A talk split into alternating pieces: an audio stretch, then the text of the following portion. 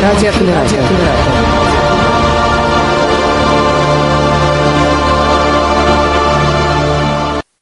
Добрый день, дамы и господа. Мы рады приветствовать вас в нашем интернет-эфире, на нашем голосовом чате, в нашем YouTube-канале.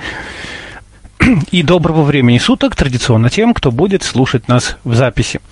Сегодняшний нашу, наш с вами эфир хотелось бы начать простым словом, которое фигурирует, например, в композиции диджея Тиеста «We'll be together in the dark». «Будем вместе в темноте». Правда, сегодня темнота немножко не та, про которую мы с вами все привыкли слышать. Сегодня мы с вами будем говорить о так называемом темном интернете или darknet, в котором, как вы уже знаете из нашего анонса, происходят разные вещи, не всегда очень законные. А с другой стороны, э, темный интернет, он может и принести много-много разной пользы. И вот сегодня мы с вами поговорим как раз о том, как не перейти эту самую грань законности и как извлечь для себя максимально нужной информации из темного интернета, потому что кроме оружия, наркотиков и прочих противозаконных вещей, которые есть в Даркнете, э, есть в нем и очень много всяких интересных вещей, исключая хакеров. О них мы тоже по возможности сегодня говорить не будем, но Теперь я умолкаю. У нас сегодня ведущий нашего эфира специалист по темному интернету Алексей Викторов, которого вы уже знаете по виртуальной экскурсии по Кунгурской пещере. И я с удовольствием передаю ему слово. Алексей, твой выход. Спасибо, Дмитрий, спасибо за такое представление. Назвать меня специалистом, наверное, по темному интернету, ну, для меня, наверное, это чересчур. Но, скажем так, я поинтересовался темой и сегодня готов провести экскурсию по Даркнету. Ну и, и, и приветствую всех, э, кто слушает нас сейчас э, различными способами. Приветствую всех, кто будет слушать нас в записи. Ну, а поможет мне в этом, все-таки поможет, да, э, человек, который по сути дела, является опытным сетевиком, опытным специалистом по сетям, собственно, сам Дмитрий Бахаров. То есть я, Бахаров, прошу прощения, я надеюсь на, Дим, на твою помощь, и если вдруг где-то в темноте я маленько заблужусь с терминами, так что, чтобы не, не увести, не ввести в заблуждение всех и не увести их не туда, ты меня, наверное, поправишь. Ну что ж, а теперь, э, скажем так, к сути. Э, значит, э, мы все э, в последнее время, особенно эта тема получила популярность, нередко в СМИ звучат. Информация была найдена в Даркнете, информация была опубликована в Даркнете. Это происходит в Даркнете, да, то есть обсуждения какие-то, новости, и что-то в Даркнете было найдено. Возникает вопрос, что это такое, что это такое Даркнет, и насколько, э, как и как туда, естественно, попасть. Вот. Если мы маленечко погуглим, то найдем даже Википедию на эту тему. Э, и даже очень есть такая интересная анимация. Там нарисован э, такой айсберг на воде. И только верхняя часть айсберга торчит над водой, а большая его часть, там 9 десятых, этого айсберга находится под водой. И там такие пометочки в верхней части айсберга. Это э, стрелочка идет к надписи «Интернет». Чуть ниже идет э, стрелочка к надписи «Даркнет». И совсем вот к, от нижней части айсберга идет э, ссылочка, э, стрелочка к надписи DeepNet, то есть уже глубокий интернет. И то есть эта анимация, вот опубликованная на полном серьезе в Википедии – должна нам сказать, э, говорить нам о том, что интернет – это только вершина айсберга. Ну и э, раз мы говорим об интернете и о неком даркнете, о некой темной сети, э, как туда попасть, вообще что это такое, как это работает и почему вообще существует, на каких принципах. Но для того, чтобы нам с этим разобраться, нам сперва придется чуть-чуть-чуть совсем пробежаться по теории. То есть, э, чтобы понять, что такое темные сети, нам нужно понять, что такое сети вообще, как они работают и на каких, на каких принципах действуют. То есть, чтобы быть знакомыми с общими понятиями, я понимаю, что, возможно, кто-то уже как бы имеет представление о таких вещах. Ну, а для тех, для кого эта информация будет в новинку, мы э, не, э, немножечко поговорим о таких общих параметрах, общих критериях, на, э, по какому принципу организованы и работают компьютерные сети. Вообще для взаимодействия в любой компьютерной сети э, используется так называемый протокол. Протокол – это набор правил, да, то есть один и тот же протокол должен быть у компьютеров. Э, это набор правил, благодаря которым компьютеры взаимодействуют друг с другом, перед, обмениваются друг с другом информацией. То есть это правила отправки информации, правила отправки каких-то сообщений, каких-то данных, правила их приема, правила обработки и правила ответа на них. Вот все эти правила, регулирующие работу э, с информацией, э, обмен информацией, э, эти правила называют протоколами. Естественно, если два компьютера э, организованы в сеть и нужно организовать обмен информацией между ними, да, то есть у них есть физическое соединение, то вот этот протокол, эти правила должны быть одинаковыми для обоих компьютеров. То есть оба компьютера должны обмениваться информацией по одним и тем же правилам. Да? То есть э, только в этом случае возможно взаимодействие. Вот. Протоколы еще бывают э, скажем так, можно поделить на уровни, да, то есть есть самые простейшие, есть такие самые базовые низкоуровневые протоколы, с которых все начинается. Они пригодны для каких-то вещей э, базовых, но они пригодны при масштабировании, то есть с ними неудобно работать, если компьютеров становится много устройств, и мы хотим расширить сеть. В этом случае начинают на основе, уже используя базовые протоколы, э, вводятся новые правила, еще одни правила, протоколы более высокого уровня. То есть есть базовые правила обмена информацией, вот. Э, канал связи налажен, и уже на налаженном канале связи мы вводим еще одни правила, э, как бы для вторичной, так сказать, обработки и маршрутизации информации. То есть как будет поделена информация, как она будет отправлена и на какие устройства. То есть присваиваем устройствам адреса, вот, то есть, если у нас есть базовый низкоуровневый протокол и есть протоколы более высокого уровня для передачи данных и э, для маршрутизации, для передачи определенных типов данных.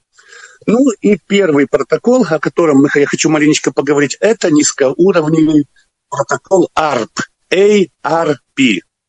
То есть это базовый протокол, с которого все начинается. Как, э, что это, что, э, в чем задача этого протокола? Э, в чем суть и принцип его работы, для чего он нужен. Любой компьютер для подключения к сети, ну, помимо кабелей, маршрутизаторов и различного рода коммутационного оборудования, имеет сетевой адаптер, сетевую карту, сетевую плату. И у каждого сетевого устройства имеется так называемый MAC-адрес – MAC-адрес запрограммирован в сетевой плате, в сетевом устройстве на физическом уровне буквально, или на уровне прошивки. Этот MAC-адрес состоит из двух частей. Первая часть MAC-адреса а, присваивается производителю сетевого устройства. То есть, если мы купили там сетевую карту Broadcom, у нее есть MAC-адрес, и вот одна часть MAC-адреса принадлежит компании Broadcom. Она выпустила, ну, у нее может быть несколько этих э, при, э, присвоенных им MAC-адресов, ну, вот все э, устройства Broadcom сетевые будут э, иметь в своем MAC-адресе вот эту вот часть, принадлежащую производителю, да, присвоенную как бы. Вторая часть MAC-адреса, она уникальна для каждого устройства, то есть производитель никогда не выпустит два устройства с одинаковым MAC-адресом.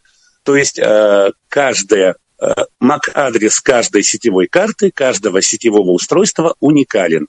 Да? Таким способом те, в теории э, в мире не должно быть ни, од... ни даже двух сетевых устройств с одинаковым MAC-адресом. То есть каждое сетевое устройство а, имеет свой уникальный идентификатор. Вот. Это база, э, на основе MAC-адреса работает ARP-протокол. То есть, если мы знаем MAC-адрес, и э, устройство с этим MAC-адресом подключено к сети, то есть физически, э, соединено с другими компьютерами, то на устройство с конкретным MAC-адресом мы можем передать какую-то информацию.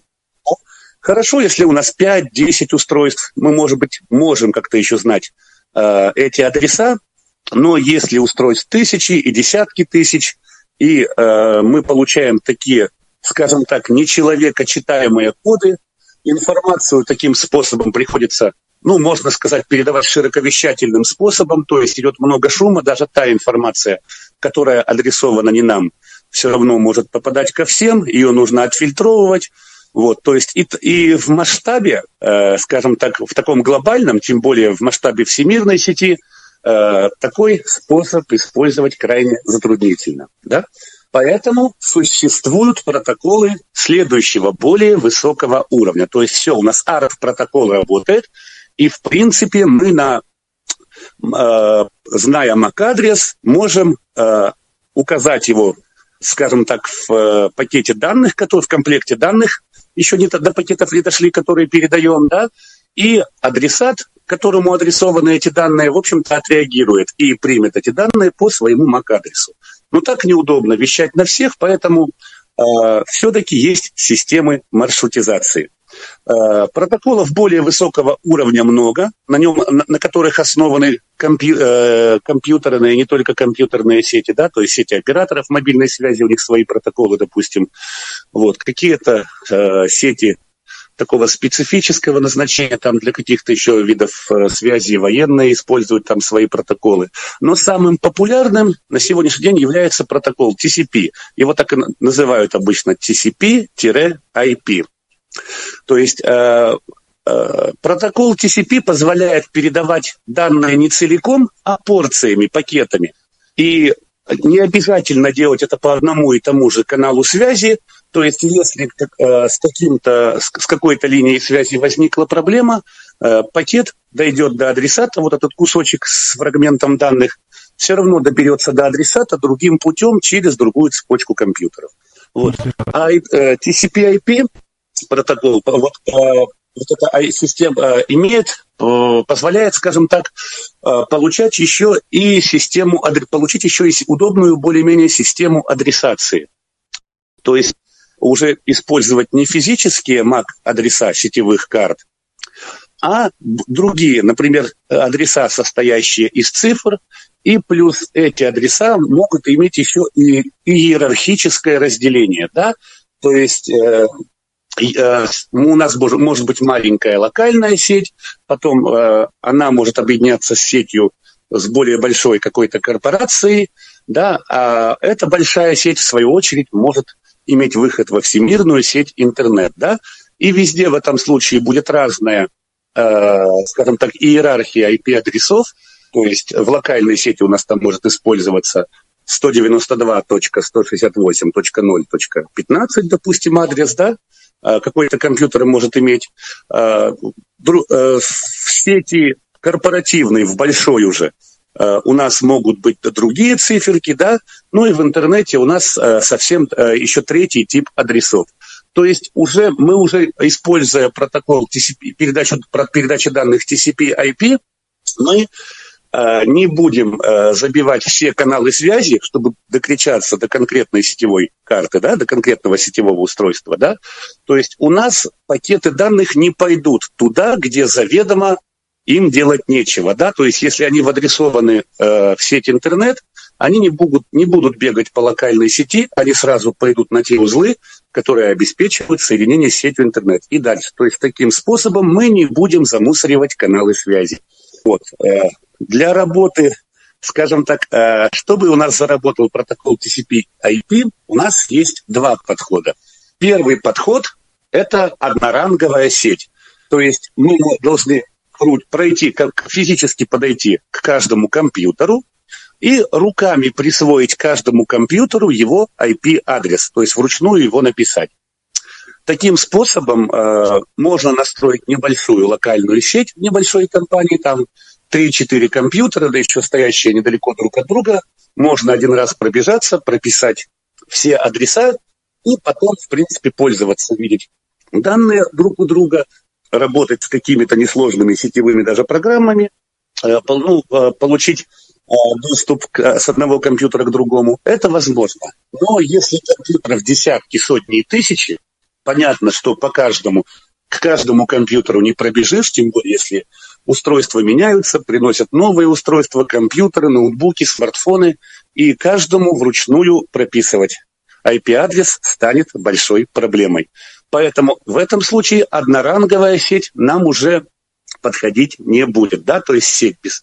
Нам понадобится какой-то центральный узел, который будет сам раздавать адреса, IP-адреса компьютерам в нашей сети. То есть нам понадобится сервер. В случае с TCP-IP это DHCP сервер.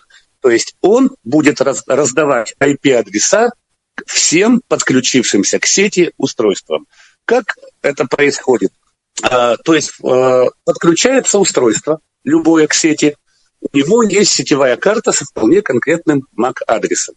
Вот. Она а, им периодически DHCP-сервер посылает так называемый широковещательный запрос в стиле «А ну-ка, все отзовитесь». Все отозвались, он получил список новобранцев, и потом начинается «Иванов, я, получи IP-адрес». «Петров, я, получи IP-адрес». Вот таким способом DHCP-сервер э, раз, автоматически раздаст адреса всем нашим э, компьютерам нашей локальной или даже не, не, не, не локальной, даже не маленькой э, сети. Да?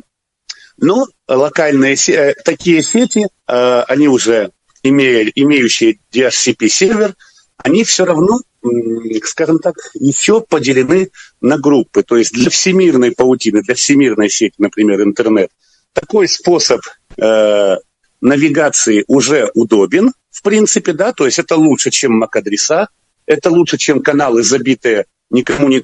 А информа, все каналы забиты информацией, которая адресована только одному получателю, но это все-таки не человекочитаемые адреса, то есть вот сейчас есть, если мы долгое время пользовались протоколом IPv4, системой адресации, там были только циферки, э, разделенные точками, группы циферок, разделенные точками, то сейчас IPv6 появилась версия шестая, там уже, э, поскольку возникал, возникал в мире уже кризис IP-адресов, заканчивались комбинации циферок, и был разработан э, протокол IPv6, который содержит помимо цифрок еще и буквы латинские, английские. Да, и вот такое нечеловекочитаемое набивать вручную уже очень-очень неудобно. Да? Поэтому э, вот у нас был базовый протокол ARP, который завязан исключительно на MAC-адреса сетевых карт. Сверху на нем уже основан протокол TCP-IP, который обеспечивает разделение информации на пакеты и удоб- более удобную, эффективную адресацию. Да? Ну и этого, э, скажем так, людям показалось мало. И нужно было еще более, нужно было объединять сети уже различных стран, регионов, крупномасштабных, то есть есть некие, некие такие уже региональные сети, и понадобился и понадобилось еще одно средство э, маршрутизации, еще одно средство разделения, идентификации э, и группировки машин, устройств, подключенных к, э, к всемирной сети. Таки, такой системой стала DNS, Domain Name System, если не ошибаюсь, то есть система доменных имен. Да? То есть э, она уже э, как бы работает, э, она не является сама протоколом передачи данных, это, это важно, не путать. То есть это только система адресации. То есть если изначально мы привязывали к каждому MAC-адресу IP-адрес, то теперь все компьютеры уже получили IP-адреса, адреса, и DNS-сервер присваивает каждому IP-адресу свой DNS-адрес или имя DNS, как говорят, да, состоящее из DNS имен. А, таким способом, а, а, таким способом работает на сегодняшний день адресация в сети интернет. То есть, если мы набираем адрес yandex.ru, у нас после точки .ru это домен, который был делегирован, который делегируется Российской Федерации. Если, э, Яндекс это, это домен первого, РУ это домен первого уровня. А вот Яндекс это уже домен второго уровня, да? То То есть э, Российская Федерация, получив домен .ру, регулирующие органы в Российской Федерации, получив домен .ру, уже сами могут в домене .ру, как говорят, да, выдавать домены второго уровня. То есть домены, имена доменов мы, доменные имена мы считаем от конца к началу адреса, .ру домен первого уровня, а Яндекс – это домен второго уровня. Он получил его от российского регулятора.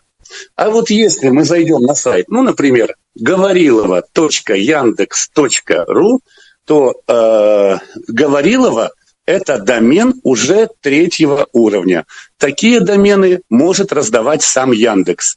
То есть э, РУ он получил у регулирующего органа России, Яндекс э, ой, прошу прощения, РУ, Российская Федерация, получила у международной организации, э, занимающейся вопросом выдачи доменных имен. Она находится э, э, территориально, она располагается в США, если не ошибаюсь. Яндекс – это домен второго уровня, который выдал уже российский регулирующий орган, а вот домены третьего уровня уже в своем домене второго уровня Яндекс может раздавать самостоятельно, ни с кем это больше не согласовывая. То есть у нас есть MAC-адреса, которые на сегодняшний день нас уже мало интересуют, да, только своим фактом, что они есть. Мы ими, э, они, они никак не фигурируют в глобальной сети. То есть это уровень, скажем так, местной локальной сети или роутера в нашей квартире.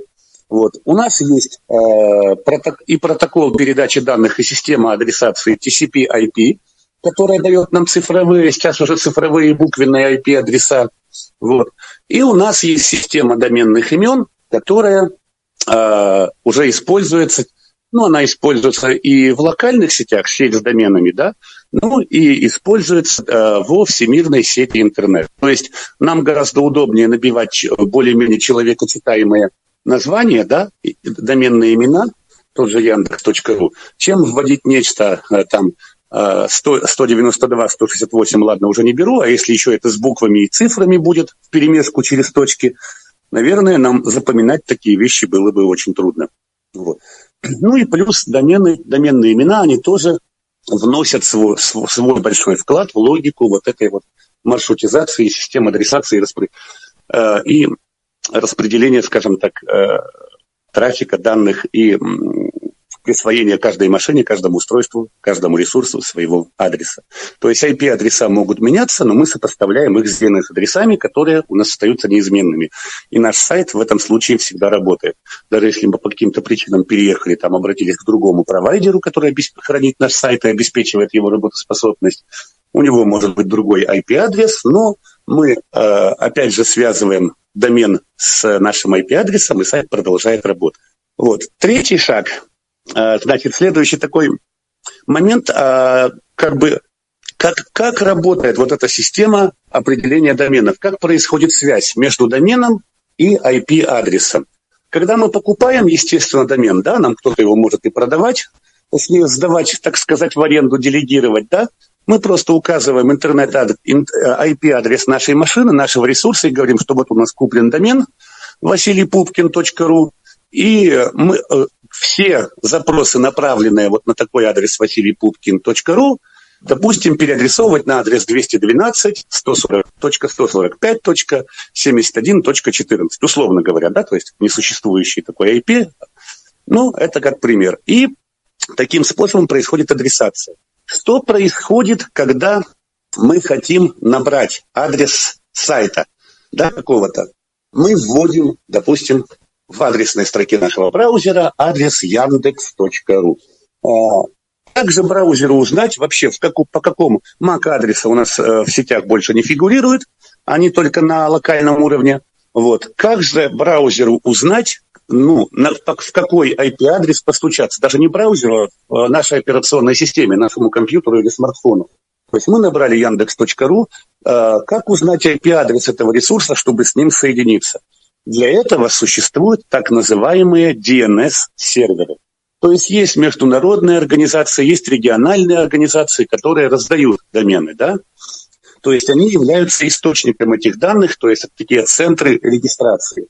Но если бы каждый компьютер стучался в эти такие большие, самые главные центры регистрации доменных имен, да, наверное, э, их бы очень быстро перегрузили, то есть таким обилием запросов со всего мира, и, наверное, никакой бы центр не смог обработать такой поток в одиночку. Да?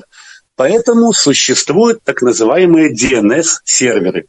DNS-сервер есть даже у, скорее всего, точнее, DNS-сервер есть даже у каждого провайдера.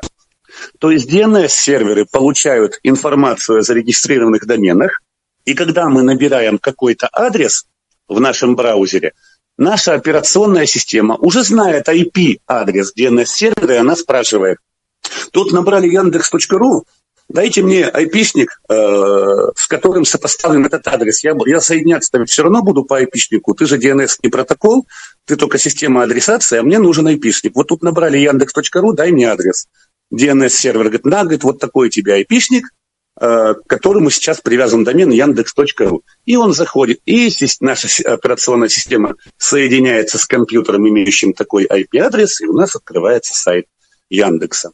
То есть вот это такая базовая часть, базовая э, вещь, э, ну, такие базовые понятия, э, на основе которых построена логика работы и локальных сетей, и всемирной сети интернет. А, ну, теперь плавно перейдем к Даркнету. Да? Что такое интернет? То есть у него есть а, доменные, там есть доменные имена, и там есть IP-адреса. По этим IP-адресам теоретически, да, можно отследить пользователя. То есть пользователь подключился к какому-то сайту, к какому-то ресурсу, но связь, дело такое, оно двустороннее у нас, в нашем случае, в случае с сетью. То есть если пользователь отправляет какие-то пакеты, он в ответ что-то получает.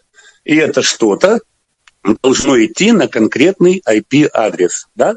То есть если пользователь даже устанавливает какое-то прямое соединение с другим компьютером, да, а, например, а, ну, взял торрент-клиент и качает у кого-то программ, какие-то там а, программки у кого-то, да, то есть он должен найти те компьютеры, на которых эти данные есть, которые он запрашивает, да, и соединиться с ними. Соединиться можно только одним способом, то есть обратившись на конкретный IP-адрес.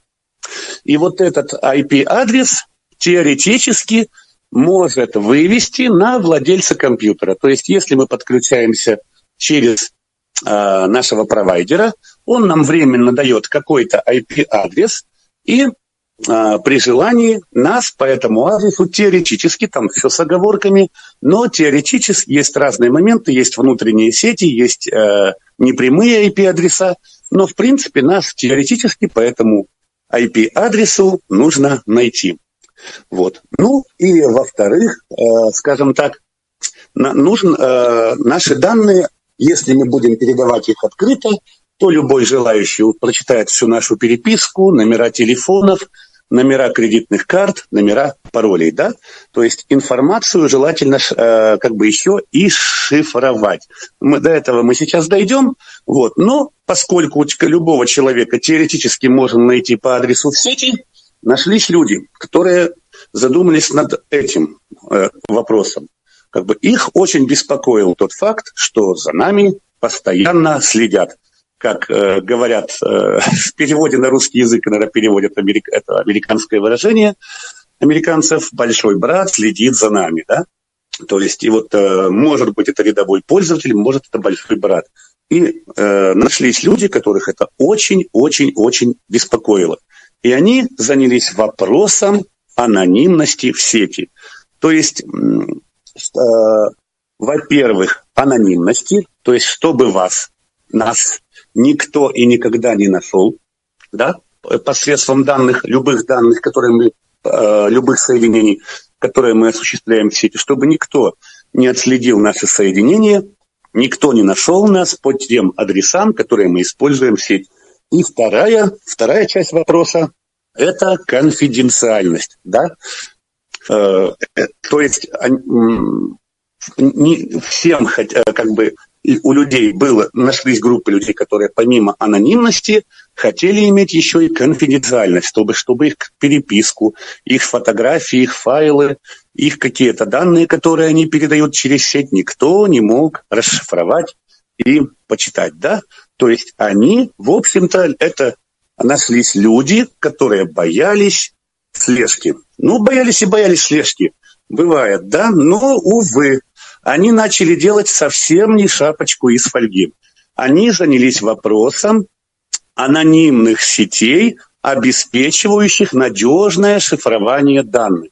И вот таким способом начал появляться тот самый Darknet, о котором мы сегодня и говорим.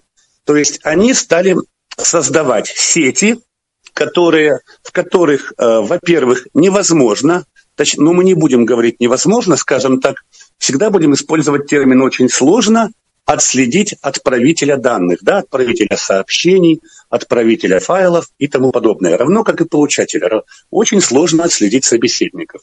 И второй вопрос, которым озадачились создатели таких сетей, а, это защита данных от прослушивания, скажем так, да?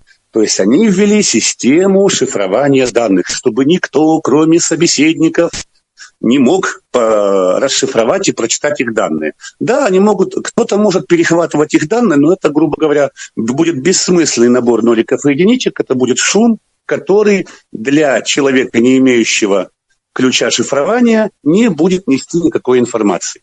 Да. Ну, и, э, скажем так, с чего же все началось? Да, они решили делать сети. Но как они решили их делать? Они сказали, не, интернет нам не пойдет, и притащили бухты с кабелем и стали их разматывать. Ничего подобного. Слишком долго, слишком дорого, миссия невыполнима. Они стали делать виртуальные частные сети, то есть не путать с VPN, об этом мы тоже поговорим, Virtual Personal Network, виртуальные частные сети. Они стали делать э, не те сети, которые используют корпорации некоторые, они стали делать сети защ, э, защищенными. Вот.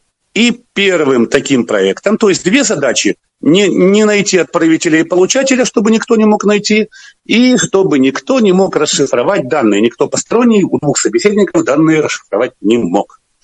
И первым, одним, одним из первых, наверное, может, не, не, не одним из первых, но одним таким известным проектом – стала сеть RetroShare. Вот, кабели они тянуть не стали. Никто не стал тянуть кабели. Это невыполнимо. Это, это, эти, эти, эти сети являются виртуальными. То есть они работают на том же оборудовании. Подключение происходит через те же роутеры, коммутаторы, а, через которые мы подключаемся к обычному интернету. Более того, там и протоколы э, бегут все, э, все те же, да, то есть есть, естественно, работает ARP-протокол и система MAC-адресов, да, работает э, DHCP-сервера и система IP-адресов, и DNS там тоже используется. То есть мы, если мы решили соединяться через сеть интернет, мы должны использовать и ее программную, и ее аппаратную инфраструктуру. Никаким другим способом мы воспользоваться существующей сетью интернет для своих нужд, для своей какой-то связи не сможем. Вот. И э, один, один такой проект – это проект RetroShare. Значит, что такое RetroShare? Э, это достаточно такое простое, э, с одной стороны, решение, которое позволяет пользователям общаться, обмениваться файлами, открывать доступ к файлам. Э, и, в общем-то, все. Как это выглядит? Это выглядит как приложение клиент. Да, и еще важный момент – Значит, э, помимо защиты от разного рода слежки и подслушки, да, э, авторы сетей заботятся о том, чтобы никто и никак не мог заблокировать их сеть. Да? Поэтому сеть должна быть без серверов. Не должно быть таких центральных узлов, которые раздают кому-то какие-то адреса, данные, необходимые для работы. Да? То есть вот чтобы она была такой одноранговой. Никто э, блокируйте что хотите, но пока есть сети два, и два компьютера, они смогут э, общаться в зашифрованном виде. И вот RetroShare кое-что из этого обеспечила. Когда мы э, скачиваем, э, значит, сейчас я закину ссылочки сразу, чтобы э, по теме нашего разговора, чтобы кто хочет, смог, мог посетить и адреса этих проектов. Так, прошу прощения, сейчас, наверное, у кого-то синтезаторы речи покричат чтобы э, все, кто захотят, сразу могли посетить и сайты проектов, о которых мы будем говорить. А я, кстати, призываю наших э, слушателей в YouTube э, тоже писать вопросы в чат, может быть, какие-то. И сейчас, как только ссылки появятся, мы, конечно, им вам продублируем. Вот. Кажется, У этой системы связи интересное. нет сервера. Когда мы его устанавливаем и запускаем, первое, что мы видим в новых версиях приложения – Это так называемый сертификат. Сертификат – это большой-большой текст, состоящий из такого вроде бы на первый, на, на, на первый взгляд бессмысленного набора символов, букв, цифр. Вот. Но на самом деле в этом сертификате зашифров, э, как бы зашифрована важная информация. Во-первых, собственно, ключ шифрования, которым мы будем шифровать все. То есть я не, сейчас не буду пытаться объяснить, э, говорить о шифровании, об алгоритмах шифрования, да, но все, думаю, знают, что для шифрования используют так называемые ключи. Открытые бывают, закрытые, бывают пары ключей. Ну вот здесь ключ, э, в этом сертификате спрятан ключ для шифрования всех данных. Второе, что спрятано в этом сертификате, это, как ни странно, наш IP-адрес, по которому с нами можно связаться. Что э, мы запускаем, там есть э, такие, вот на, на главной странице у нас наш сертификат, а на следующих вкладочках там есть такая штука. Обмен файлами, да, то есть мы можем открыть доступ к своим файлам. Подчеркиваю, не к папкам, а именно вот взять какие-то файлики и, на компьютере и открыть к ним доступ. Чат да, можно публично писать сообщения. Либо лично, либо отправлять широковещательное сообщение, да. Вот. Электронная почта. Можем писать письма. Вот. Это основ... и обмен файлами, и вот э, запустили мы RetroShare, и все это вроде бы есть, а в списке контактов никого. Что же делать? Где же нам взять список контактов? Да, вот если бы мы были бы в Гугле, там, ВКонтакте, мы бы загуглили и нашли. Но тут нет центрального сервера. Чтобы начать с кем-то общаться, мы должны наш сертификат по относительно открытой связи, относительно открытым способом, почтой электронной, в чате или еще где-то в открытом, отправить тому человеку, с которым мы хотим начать общаться. Но этого мало. Он нам в ответ тоже должен отправить свой сертификат мы добавляем э, его сертификат в нашу адресную книгу, в наш, добавляем в наш список сертификатов. Он добавляет наш сертификат в свой список сертификатов. И вот тогда, прочитав в сертификате э, адреса друг друга, получив ключи шифрования для общения друг с другом, мы в, в этом приложении, программе RetroShare, в теории через какое-то время увидим друг друга. Мы можем переписываться то есть, по сути дела, там три вещи. А, там можно пересылать файлы, делиться файлами, открыть общий доступ к файлам. Мы можем переписываться а, между а, друг с другом в чате, да, отправлять друг другу сообщения. Можно в чате, вот, и отправлять широковещательные сообщения, да. И Собственно, по большому-то счету и все. Как мы это можем делать? Хотите интерфейс чата, хотите интерфейс файлообменника, вкладочка, хотите интерфейс электронной почты. Да? И электронная почта, естественно, что это? Это тот же инструмент обмена сообщениями и передачи файлов, да, но нет никакого сервера. Мы можем отправить от, э, пользователю RetroShare, которого добавили к себе, и он нас к себе добавил, он у нас появляется в списке контактов, мы можем написать ему сообщение в виде письма, то есть в электронную почту поиграть. Но только при условии, что вот он сейчас в сети. Никакого сервера нет, никто, если он отключился от сети, сохранить до его появления наши письма, наши сообщения, наши файлы некому, да? То есть вот такой вот ретрошер. А более того, мы можем добавлять сертификаты других людей, обмениваться сертификатами с другими людьми. И наш пользователь Б, наш самый первый друг, тоже может обмениваться с кем-то. И происходит очень смешная ситуация. Э, как бы, если я пишу сообщение, да, э, пользователь Б, мой самый первый друг, их получает. Э, мои контактеры, про которых не знает пользователь Б, тоже получают это сообщение, особенно если я пишу в широковещательном чате. Да? Он мне может что-то ответить. Да? А, я получаю сообщение, а, но мои участники, но получаю сообщение только я. Те участники, которых я добавил позже, не получают ответ, а, адрес э, от того человека, чьего сертификата нет у них, с которым они не обменялись сертификатами. И то есть получается, особенно в широковещательном чате, очень такой своеобразный разговор. Кто-то как-то обменялся сертификатами, у кого-то кто-то в друзьях есть, как сейчас говорят, пользуясь терминологией сервиса ВКонтакте или вообще социальных сетей. У кого-то кто-то отсутствует в друзьях, да, и в результате мы видим обрывки беседы, то есть мы можем видеть одного собеседника, с которым менялись сертификатами, но не видим другого собеседника, с которым сертификатами не менялись.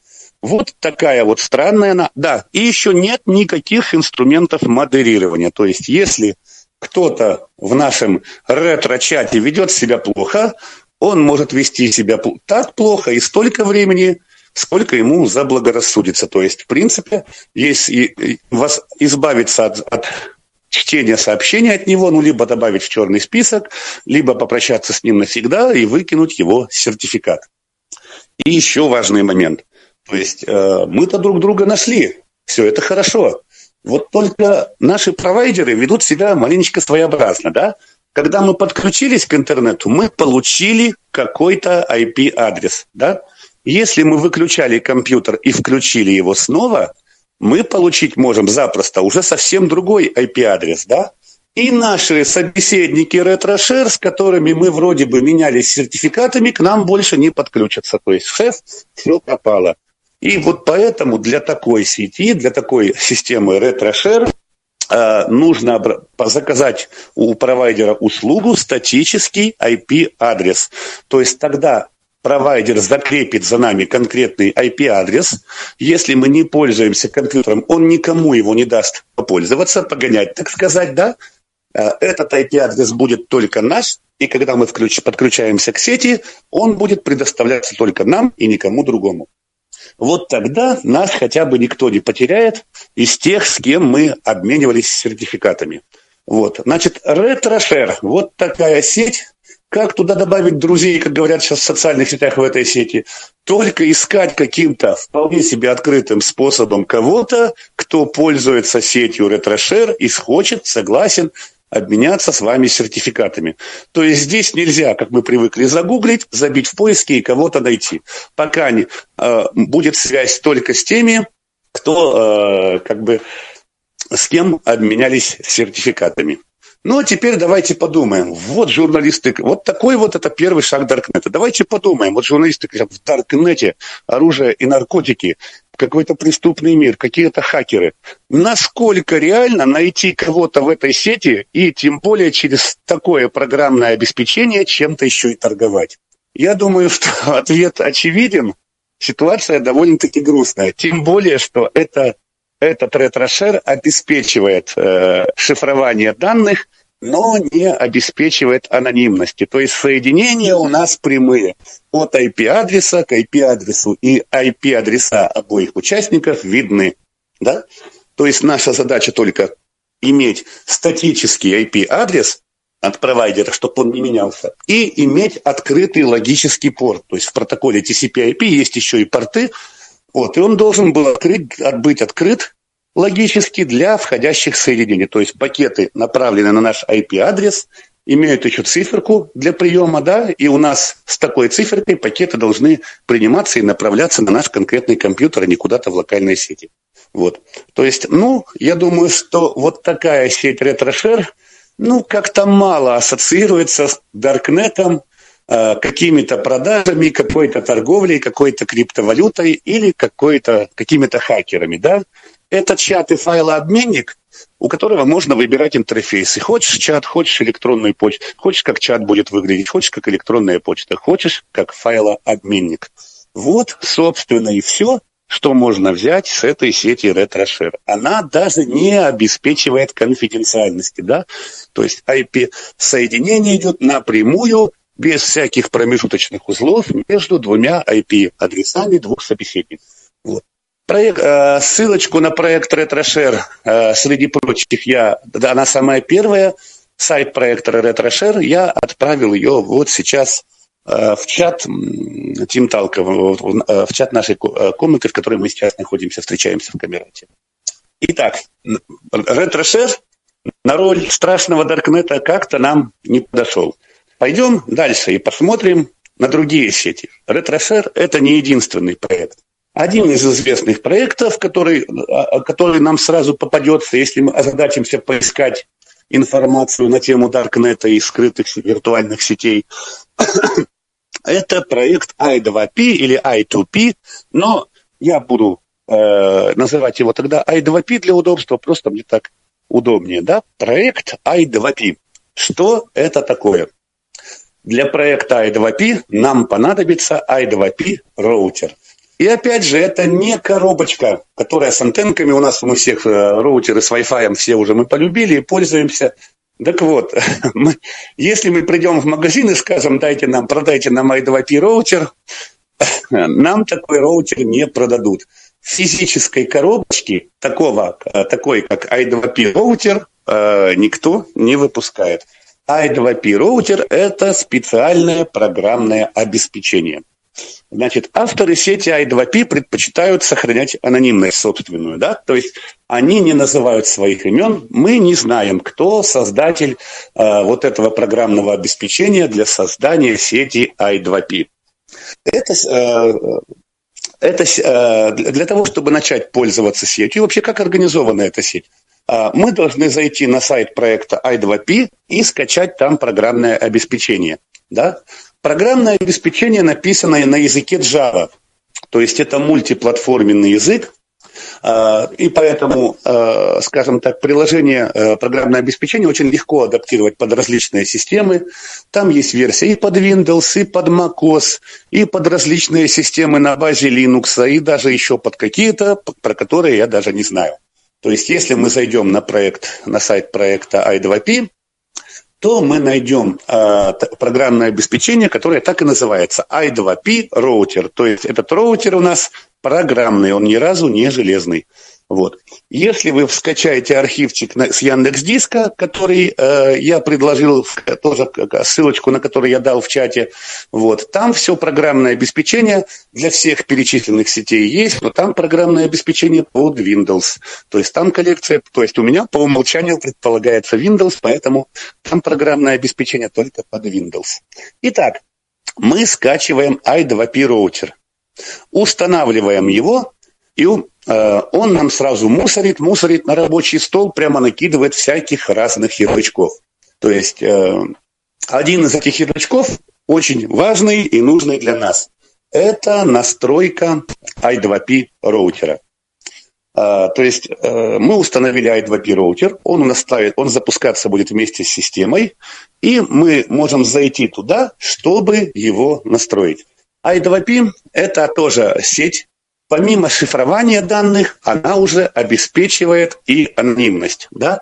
То есть, э, сразу скажу, очень э, у программного обеспечения, у i2p роутера, очень э, неплохо реализована, сделана русская локализация. То есть большая часть всей информации, всего интерфейса переведена на русский язык. Настраивать i2p роутер можно через файлы конфигурации, прописывая нужные параметры, но если мы еще не проникнись в полной мере идеологией Даркнета, то для, к нашим услугам есть и веб-интерфейсы. Вот один из ярлычков ведет на веб-интерфейс i2p роутера, в котором и можно осуществлять настройки. Вот.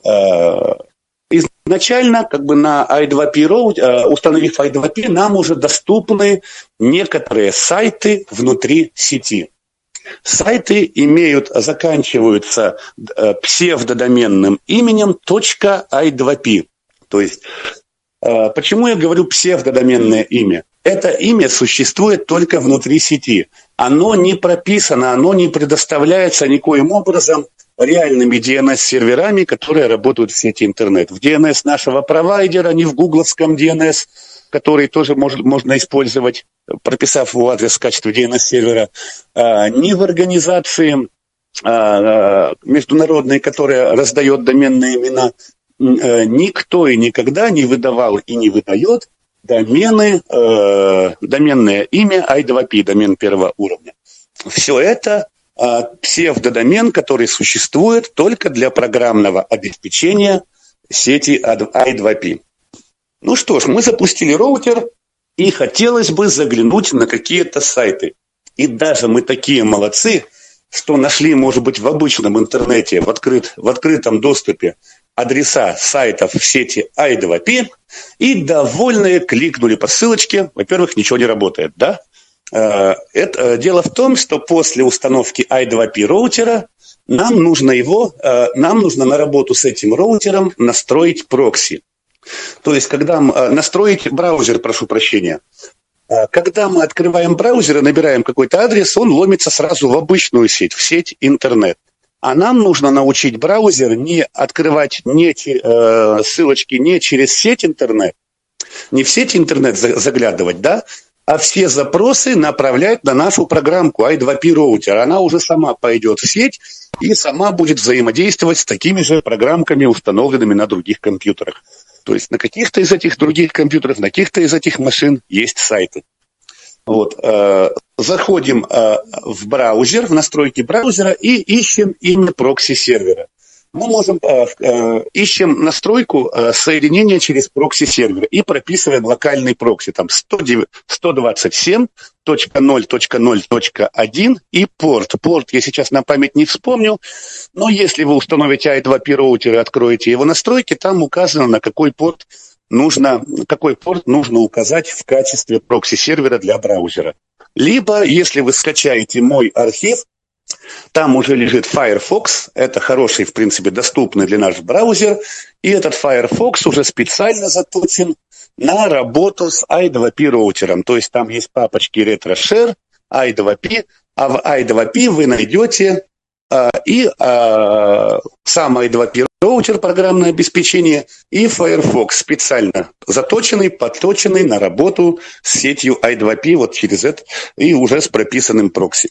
Вот. Ну что, все классно. А, значит, установили мы Firefox или настроили любой другой браузер, который нам больше нравится, на работу через наш i2p роутер. Нашли в интернете ссылочки, кликаем э, в конце .i2p э, сайт, и ничего не происходит. Вместо этого мы получаем такое сообщение. Вот, типа того, что открылось у нас э, сайта нет, э, такого адреса нет в вашей адресной книге. Типа того, что если эта страница а, об, если вы видите эту страницу слишком часто, обновите файлы адресной книги, да, то есть э, источники данных для адресной книги. Что ж такое-то? Начинаем разбираться, и приходим к, к такому, и выясняется печальная вещь. А, значит, а, сеть i2p, да, она обеспечивает э, шифрование данных. Это раз. Второй момент, она обеспечивает анонимность. То есть, если вы набираете какой-то адрес сайта в сети i2p, Э, вы не соединяетесь э, э, напрямую с тем компьютером, который, на котором находится этот сайт, который хостит этот сайт. Да? Вы соединяетесь через, с этим компьютером через так называемую цепочку, через мосты, 6 или 7 компьютеров. И здесь в сети i2p применяется так называемое чесночное шифрование. То есть почему чесночное, да? А, дело в том, что когда мы отправляем какие-то данные, какой-то пакет данных через наш i2p роутер, да, он делит наши данные на кусочки, на фрагментики, да, и отправляет его разными путями через разные узлы, да. Каждый пакетик он шифрует отдельно, да, то есть как будто бы мы на чесноковке написали на каждой долике какое-то слово, а потом наш i2p роутер чесноковку поделил, каждую дольку отправил своим путем, но э, у каждой дольки записана маршрутизация, то есть куда она хочет. В конце она, каждая долька зашифрована отдельно. На финишную прямую, когда они все подходят к конечному узлу, они там все встречаются, снова собираются в чесноковку, и можно прочитать слово целиком. Да? То есть вот такое разбиение данных и отправ, отправка его разными путями. Плюс каждый поток данных шифруется. За такое разделение, по аналогии с такой чесноковкой, и про сеть I2P говорят, что она использует чесночное шифрование. Это все хорошо, но сайты-то не открываются, хоть с чесночным шифрованием, хоть без него. И выясняется, что на самом-то деле все опять уперлось в сертификаты. То есть Опять же, э, значит, нам, э, поскольку сеть I2P обеспечивает и шифрование, и анонимность, но она еще и одноранговая. То есть Э, авторы сети i2p не хотели, чтобы кто-то как бы когда-то взял, забанил какие-то ключевые сервера, которые хранят списки адресов, да, и после этого сеть I2P перестала работать. То есть принцип тот же. Пока жива сеть, пока работает интернет, будет жить и I2P. Ладно, хорошо. Где же нам брать тогда имена адресов? То есть там введено, в этой сети I2P введено такое сопоставление. То есть если в обычной сети интернет у нас к DNS адресу, к, к доменному адресу привязывается IP-адрес, да, то здесь к нашему псевдодомену, который существует только в программном обеспечении I2P роутер, да, привязывается сертификат.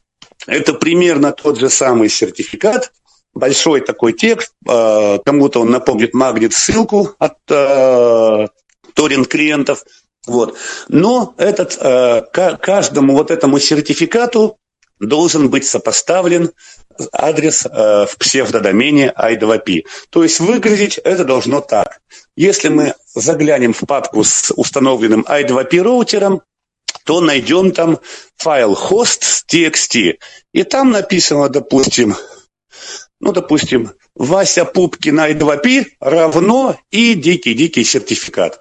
Потом, э, там, допустим, э, свежее пиво .i2p равно и адрес реальный, вот тот сертификат в сети I2P, по, по который, который нужно использовать, если в адресной строке браузера набрали вот такой адрес. Ну хорошо, ладно, пусть э, не с IP-адресами сопоставляется, пусть адреса Э, пусть псевдоадреса из псев, псевдодомене i2p сопоставляются с сертификатом. Но в обычной сети мы эту информацию, вот с чем сопоставлен DNS-адрес, берем от э, DNS-сервера. Здесь-то где его брать? Получаю, а брать нужно друг у друга. Оказывается, мы смотрим дальше и находим так называемую адресную книгу.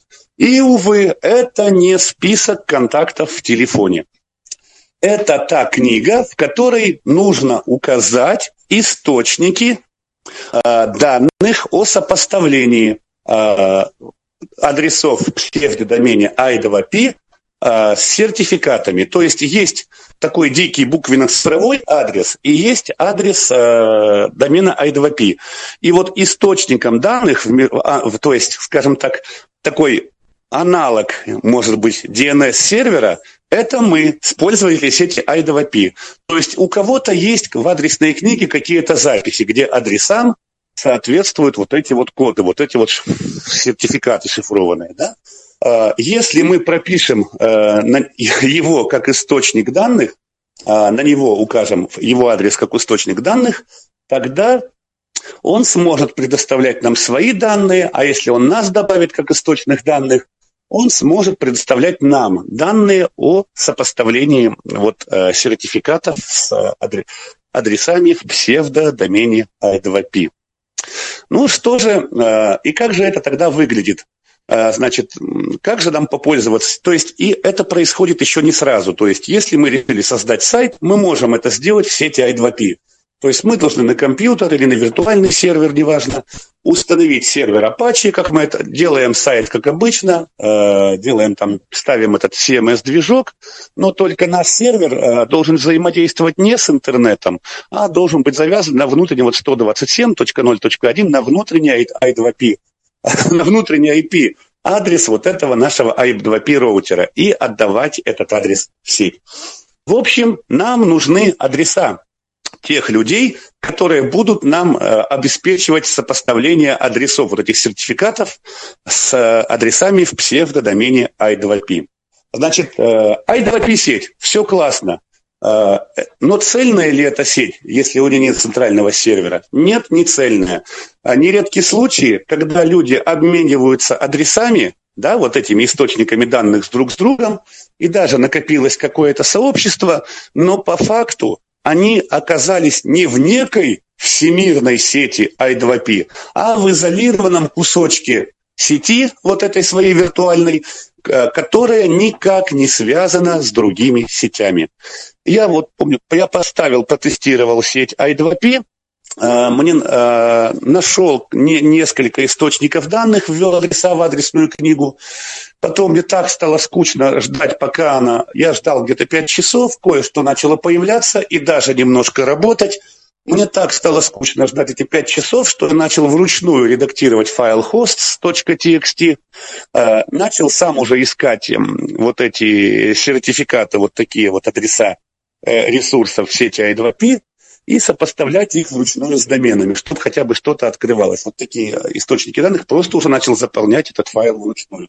И, итак, результат. i2p. Э, да, э, сеть без центральных серверов. Пока работает интернет и пока есть хотя бы два пользователя, которые используют сеть i2p, сеть i2p будет работать. Э, никто тут ничего не заблокирует. Да, она обеспечивает шифрование данных. Да, ею э, там довольно-таки сложно, не говорю, опять же, невозможно, но сложно отследить э, пользователей, э, узнать их реальный IP-адрес или еще какие-то данные просто потому, что система I2P устанавливает соединение не напрямую через пользователями, а через цепочку других узлов. Вот. Программное обеспечение написано на Java. Сперва ставим Java, если, если качаем ему архивчик, потом ставим I2P роутер, и потом э, советую сразу поставить тогда и Firefox для настроенный для i2p. Вот. Ну что ж получается-то? Получается так, что это не единая сеть. Очень часто это изолированные куски сети. Более того, э, допустим, мы э, дома у себя получили э, данные из какого-то источника, данные о серверах, то есть об адресах и каким сертификатам они соответствуют, да? Вот, э, все у нас хорошо, сайты открываются. Пошли на компьютер друга, который получал данные из других источников, набираем тот же самый адрес, а сайт либо не открывается, либо даже открывается какой-то другой ресурс. То есть нет, э, да, сеть без центрального узла, но и вот это ее бич. То есть кто в лес, кто по дрова, кто-то э, попал в закрытый участок сети и никогда не пересечется с другими пользователями в этой сети – ну и плюс скорость. Э, все сайты, которые там есть, ну, во-первых, там я так и не вышел на русскоязычное сообщество, там что-то нашел, какой-то один небольшой ресурсик. Вот. То есть там только англоязычное сообщество.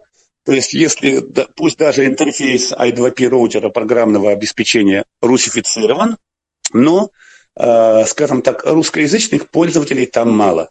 Плюс сайт э, разработчиков этого проекта i2p, Э, собственно, в сети i2p. Там есть форум, но он существует, как бы этот ресурс уже, уже много лет, да, и вот даже в топовых темах, если там всего по 50 сообщений, ну, как-то не, получается так, что не очень-то много людей сидят в i2p, если за всю историю, даже в самых топовых темах, у них 50 постов. Вот. За всю историю этой сети. Вот. Можно ли такую сеть рассматривать как Dark нет, как что-то тайное, где, э, как, где происходит что-то тайное, может даже противозаконное, и уж тем более, где происходит какая-то торговля.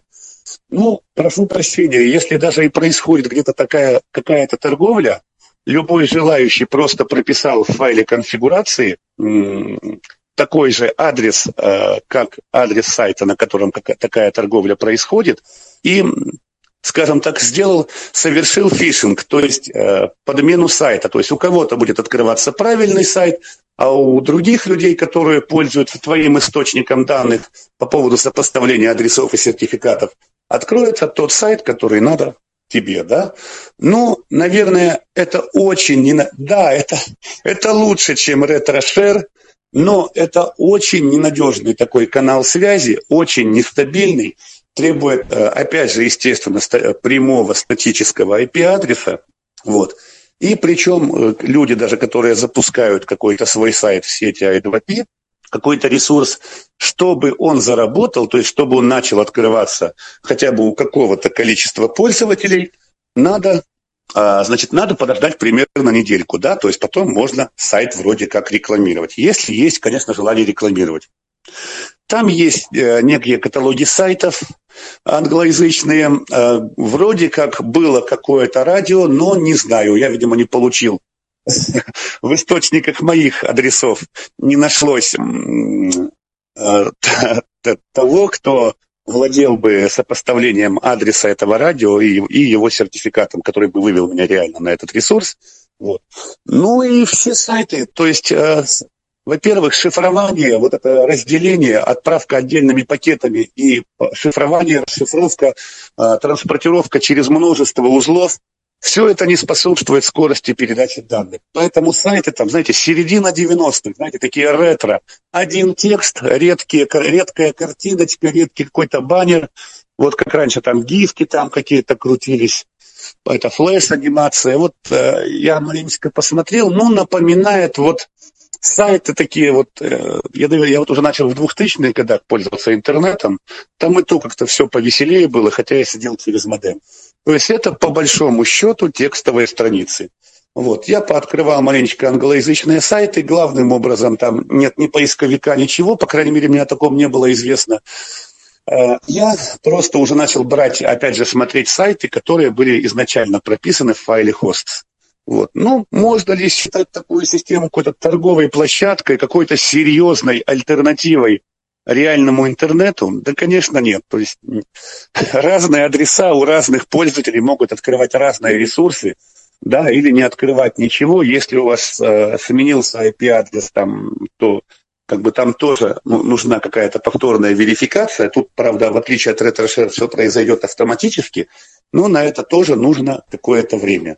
Да, i2p это лучше, чем RetroShare, но на какой-то большой такой и серьезный Даркнет все-таки это тот, про который, по крайней мере, говорят журналисты, это не тянет. Ну, какая там торговля, как говорят, оружие и наркотики? Ну, извините, тот человек, который покупает наркотики, вряд ли будет э, заниматься настройкой сети i2p, как бы, и ждать недельку, пока она, извиняюсь за выражение, раздуплится и хоть какие-то адреса сайтов накачает. Нет, ну, я думаю, прошу прощения, но эта песня не про то. Тем не менее, кто хочет посмотреть, э, как работает i2p, кто хочет этим позаниматься, кто хочет поддержать этот проект, может быть, создать какой-то свой ресурсик, может э, интернет-радио, которые будут слушать только пользователи i2p, то вы можете это сделать, да, скачайте i2p роутер, ставьте сервер Apache, заводи или что угодно там, как хотите, заводите свой ресурс, и он будет только вот для такого круга посвященных, больше о нем, о нем не узнает, наверное, никто. Вот такая сеть i2p. Нет, опять же, на Darknet не тянет, да. Что же тогда такое Darknet? Ну вот есть еще FreeNet, да, но FreeNet а, по своей логике, по своей идеологии близка, там, ну, разница в нюансах, но она близка к сети i2p а, по, по своему подходу, но, как говорят, это а, как сеть вымирающая, да, то есть там уже очень мало пользователей, там их практически нет. Ну, заглянув в сеть i2p, я подумал, что это в сети i2p полтора землекопа сидят. Оказывается, это еще не вымирающая сеть. Вымирающая сеть – это FreeNet. Ну, там, я так понял, вообще э, нет или мне неизвестно о русскоязычном сообществе. Так что, наверное, не стоит. А идеология и принципы у нее похожие на сеть i2p. И, наверное, мы ее скажем так, опустим без подробностей, э, вымирает, и пусть вымирает спокойно. Вот. Но что же все-таки тогда такое Darknet? То есть что-то журналисты кричат много, а тут либо что-то вообще без возможности нормальной коммуникации, без возможности расширения, найти какие-то контакты, да, то есть добавлять друг друга со скрипом, либо это нечто очень странное, ненадежное, нестабильное даже в плане адресов, особенно в плане адресов, да, что же тогда такое Darknet? И вот здесь все-таки теперь мы наконец-то добрались до сети Tor. Так вот, значит, э, если предыдущие сети у нас все были одноранговые, э, то есть нет центрального узла, который обеспечивает работу сети, обеспечивает какой-то каталог адресов вменяемый, да, из-за этого кто в лес, кто по дрова и полная путаница то в сети Тор все-таки есть адреса, э, есть ресурсы, которые есть сервера, корневые сервера или сервера каталогов иногда называют, которые поддерживают, обеспечивают адресацию, да, то есть которые выполняют ту функцию, которую в реальной, в реальной сети выполняют сервера DNS, э, в реальной сети интернет. Вообще в сеть Tor, э, если i2p, а, кстати, да, если i2p создавалась энтузиастами, то, э, скажем так, начало сети Tor положили американские военные. То есть они в 95-м году уже, то есть там интернет-то вроде только недавно начался, да, вот, они уже заморочились на тему не только, как солдатам-срочникам землю лопатой копать, да, но и о том, как передавать по этому вот недавно появившемуся сети глобальный интернет информацию а, в зашифрованном виде, так, чтобы никто не мог отследить отправителя и получателя, и таким образом, чтобы никто не мог отследить, э, расшифровать эту информацию, естественно. То есть конфиденциальность, опять же, и э, невозможность отследить. То есть вот защита информации от чтения и защита от отслеживания. Все вроде бы хорошо, и у них это получилось. А вместо чесночного шифрования здесь применили луковое. Да, то есть э, ну, не могут э, скажем так, разработчики в области криптографии, да, как-то отойти от овощей, то есть, э, ну, луковое и луковое. Чем оно от чесночного отличается? Тем, э, что на каждом узле э, как бы пакет отдается зашифрованный, да, много-много-много раз. И каждый узел, через который проходит пакет, э, его расшифровывает, но он может снять только свой слой шифрования а, и передать пакет дальше. До, до возможности прочи, прочитать содержимое ему еще далеко. Пакет зашифрован несколько раз, и каждый узел расшифровывает только свой слой, скажем так. Да? Но это как э, есть такая шутка «Смерть Кощея», да, что ты за смерть Кощея мне прислал, архив в письме, письмо в архиве, да, так вот тут одно в другое также напрятано. Файл один раз зашифровали, другой раз другим ключом, третий, а потом в, том, в обратном порядке его надо также расшифровывать, да, и вот э, файл зашифрован, данные зашифруются много раз – и передаются, то есть слой за слоем, как будто бы луковиц. То есть если там мы разбирали на запчасти нашу информацию и слали через разные узлы, то здесь она может идти одним путем, но зашифрованная много раз, и каждый узел ее расшифровывает по пути. Вообще сеть Тор, она создавалась военными и не для того, чтобы там э, какие-то внутрисетевые ресурсы делать, а для того, чтобы передавать информацию через сеть интернет анонимно и без возможности прослушки. Но в начале 2000-х годов э, на сеть Тор, э, она, военные сделали ее общедоступной, и на, на сеть Тор обратили внимание те самые ребята, которые делали не шапочку из фольги, а именно озаботились конфиденциальностью и анонимностью в интернете. Они увидели эту сеть и сказали, вау, типа того, что круто, вот это то, что нам надо, это защита от большого брата, защита от слежки, защита от шпионажа. Нам это надо, и давайте это поддержим. И вот с 2000, по-моему, второго года и по сей день сеть Тор существует за счет благотворительных пожертвований. То есть люди и организации кидают денежку на развитие сети разработчикам, на то, чтобы она жила и работала. И, скажем так, как, и в, как изначально сетью и с сетью интернет, сеть Тор перешла, э, так сказать, в общественное пользование из, из военного ведомства. Вот. Ну и плюс э, сети Тор обнаружился, э, э, то есть отслеживание это, это одно.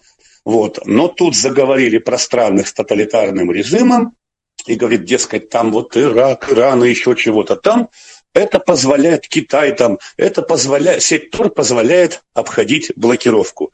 И сейчас сеть Тор позиционируется не как, не столько как некая секретная сеть, в которой есть какие-то ресурсы, которые доступны только посвященным и, и входящим в этот клуб тайно, тайно, в это тайное общество, да, Сеть Тор это как аноним, а, а, позиционируется как анонимный сервис и как сервис обхода блокировки. В тех странах, где недоступен обычный интернет. Ну, например, в Китае, да, великий китайский фаервол. Вот. Ну, кстати, сразу хочу оговориться, в самом факте обхода блокировки нет ничего противозаконного. То есть, если на сегодняшний день, я не, не, может быть, со временем что-то изменится, но на текущий момент, если какой-то ресурс э, заблокирован, и вы любыми средствами, ну, какими-то средствами обошли блокировку этого ресурса, то есть с точки зрения закона вы не нарушили ничего. Обход блокировки не является нарушением действующего законодательства на сегодняшний день. Так что если вы воспользовались, то, то взяли Tor-браузер, например, и открыли тот э, какой-то сайт, который был заблокирован, и посетили этот сайт, несмотря на то, что он заблокирован, допустим, на территории Российской Федерации, в этом нет абсолютно ничего противозаконного. То есть вы закон, никакой закон вы не нарушаете, обходить блокировку не запрещено. Вот. Ну, э, значит, сеть Tor. Э, как же она обходит блокировку? То есть мы подключаемся к сети Tor, и э, э, как бы соединяемся через цепочку узлов с неким компьютером, да, который имеет выход в интернет, но уже в другой стране, где не применяются блокировки к сайтам, к этим сайтам, конкретно к этим ресурсам. Да?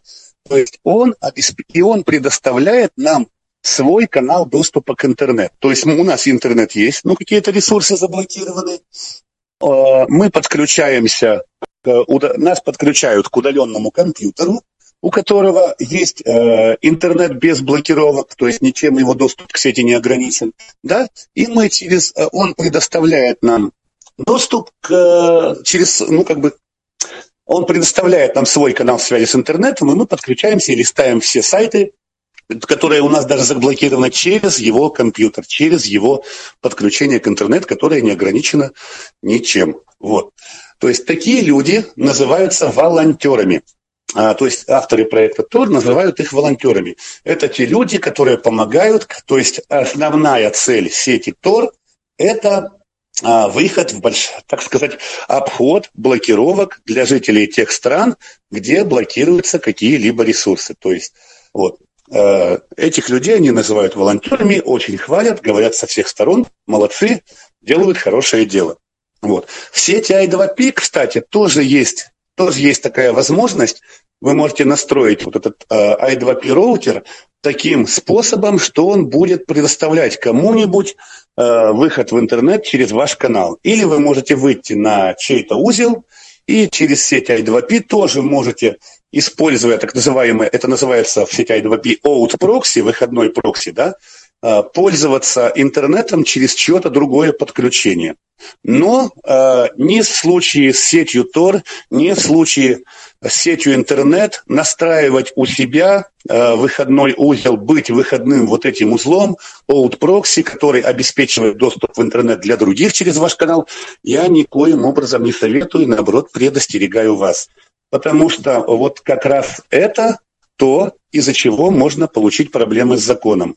Э, суть в следующем, то есть для хороших дел, как правило, анонимайзер-то не нужен, да, то есть э, э, люди прячутся от слежки, как правило, не для того, чтобы чего-то хорошее в интернете совершить. И вот один известный математик у нас в России пострадал за то, что он был волонтером сети Тор. Э, значит, он предоставлял доступ, непонятно зачем, потому что у нас много сайтов заблокировано. Вот зайдет какой-нибудь житель США там, или Европы, э, увидит сообщение о том, что сайт заблокирован Роскомнадзором, на который он всегда спокойно лазил, и удивится, и скажет это вот как в, в плохом голливудском кино, в, плохи, это, в плохом русском кино про американцев, да, проклятые русские залезли даже в сеть Тор, да, вот. Эм, но, тем не менее, он предоставлял э, он стал волонтером на территории России и предоставлял свой канал связи для пользователей сети Tor. Ну и кто-то подключился, написал там что-то, какие-то вообще жесткие призывы то ли к свержению власти, то ли что-то националистическое. В общем, в итоге пришли к этому математику. Найти-то его, э, найти в сети Тор кого-то нереально оказалось, да и доказать он, в принципе, ничего не мог. Сделано это было с его IP-адреса, да, ну, э, скажем так, сейчас его все-таки отпустили, но дело не закрыто, он находится под подпиской о невыезде, и в принципе ничего он доказать не может. Это было сделано с IP-адреса, а Тор там или не Тор, то есть сам он совершал преступление или способствовал, э, скажем так, э, преступнику, который э, таким образом скрылся от закона и избежал наказания дела, уже десятое. Так что можно пользоваться, это не противозаконно, а вот быть выходным прокси, быть этим outproxy в сети i2p или быть волонтером в сети Tor ни в коем случае не надо, если не хотите поиметь проблем с законом вплоть до реальных реальных, прошу прощения, тюремных сроков. То есть это как бы серьезно, придут дяди, и никто не будет разматывать этот клубочек. И потом будете долго, придется долго очень доказывать, что я не виноват, и доказать вряд ли удастся. Вот, ну так вот, это как раз это на тему блокировок, на тему, э, можно ли их обходить и э, стоит ли быть волонтером. Нет, волонтером быть не стоит, а вот обходить можно. Вот. Ну и, собственно, э, как бы чем хороша сеть Tor, да? Э, она обеспечивает обход блокировки, но она еще и проста для пользователей. Если в сети i2, если в RetroShare мы менялись сертификатами, если в сети i2P мы устанавливали i2P роутер, программное обеспечение, перед этим установив Java еще, потом добавляли, настраивали браузер, либо устанавливали специально настроенный браузер, потом мучились-мучились, добавляли в адресную книгу вот эти источники адресов и ждали примерно недельку, чтобы начало в сети открываться хоть что-то, то в сети Тор таких проблем нет. Мало того, что у нас беспроблемный всегда есть выход в интернет, а, то есть мы можем получать доступ к незаблокированной сети интернет. Вот. Мы получаем анонимность, никто напрямую не видит наш IP-адрес, хотя насколько это нужно, я не знаю. Вот. И э, мы еще действительно имеем сеть, внутри которой находятся э, сайты в псевдодомене .onion. И вот э, с этими сайтами-то, с адресами этих сайтов, вот тут все в порядке.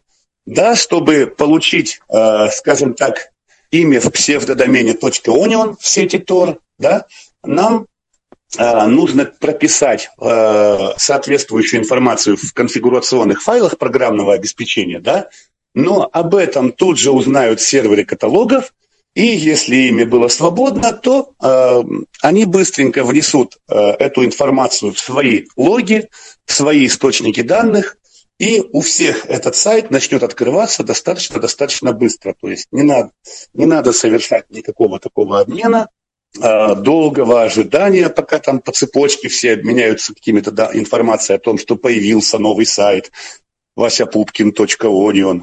Вот, то есть это произойдет все очень быстро. И вот я уже кидал, я не знаю, есть необходимость или нет еще раз отправить э, все ссылочки по теме. Вот, я уже отправил э, в чат э, здесь в комнате TeamTalk э, список некоторых адресов, Э, в псевдодомене Onion. И вот это как раз вот э, сеть Tor, вот это та сеть, которая в принципе может претендовать на э, некий Darknet, на некую торговлю, на некоторое взаимодействие, да, то есть между пользователями. Во-первых, стабильность адресов, да, и, во-вторых, простота использования. Мы, конечно, можем скачать программное обеспечение Tor, да, и начать там чего-то пользоваться, настраивать сеть. Но есть гораздо более интересное готовое решение. Tor-браузер. По сути, это переделанный Firefox. Да, то есть он модифицирован, а, в него уже встроено программное обеспечение сети Tor, и все, что нам надо, чтобы попасть э, в сеть Tor и просматривать сайты э, в псевдодомене .onion, это установить Tor-браузер. А, значит, а, все, поставили Тор, то есть пользователю не нужно ничего знать ни о сетях, ни о том, какие IP-адреса прописать, какие порты открыть. Здесь, вот чтобы пользоваться именно просматривать сайты, нам не нужен статический IP-адрес, нам не нужны открытые порты для входящих соединений. Tor-браузер, этот самый переделанный Firefox – он есть и для Windows, и для Android. Вот для iOS не знаю, но подозреваю, что тоже есть. Если мы заглянем на torproject.org, э, по-моему, там, так, ну, в общем, если мы заглянем на сайт проекта, то найдем там э, Tor-браузер для самых разных операционных систем. То есть это просто, это доступно, это понятно, это не требует специальных знаний, это надежно и достаточно стабильно работает. И вот это действительно сеть Тор. В том числе там есть и русскоязычное сообщество. В приведенной ссылочке, э, вот в, я в э, публикации, давайте я сейчас маленечко еще раз опубликую их, чтобы у нас, если кто-то позже подошел, чтобы увидели. Так, наверное, пошумел кому-то в микрофончике синтезатор речи. Ну, так, секундочку, прошу прощения. Так, раз, два, три, меня слышно? Вот, ну, значит, э, вот таким способом мы можем э, посещать сайты в домене .onion, а если кто-то хочет создавать сайты или создавать интернет-ресурсы, тогда уже вам нужно скачать не тот браузер, который для простых смертных юзеров, а именно программное обеспечение Tor. Оно имеет гибкие настройки, оно также работает э, по локальному IP-адресу, настраиваем все как прокси. Хотите, ставьте Apache сервер, там, э, создавайте свой сайт. Хотите, э, настраивайте весь трафик через сеть Tor, создавайте какие-то свои ресурсы, свои взаимодействия.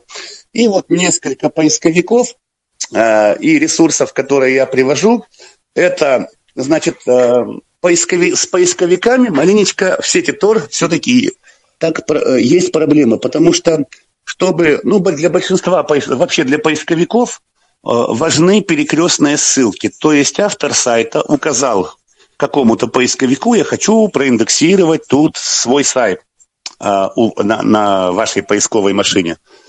Вот. О, сайт был проиндексирован, после чего с поисковик, поисковая машина, поисковый движок начинает изучать этот сайт – и если он находит перекрестные э, какие-то ссылки на другие ресурсы, он уже, о которых он не знает, он пробежится по этим ссылкам и проиндексирует и другие ресурсы.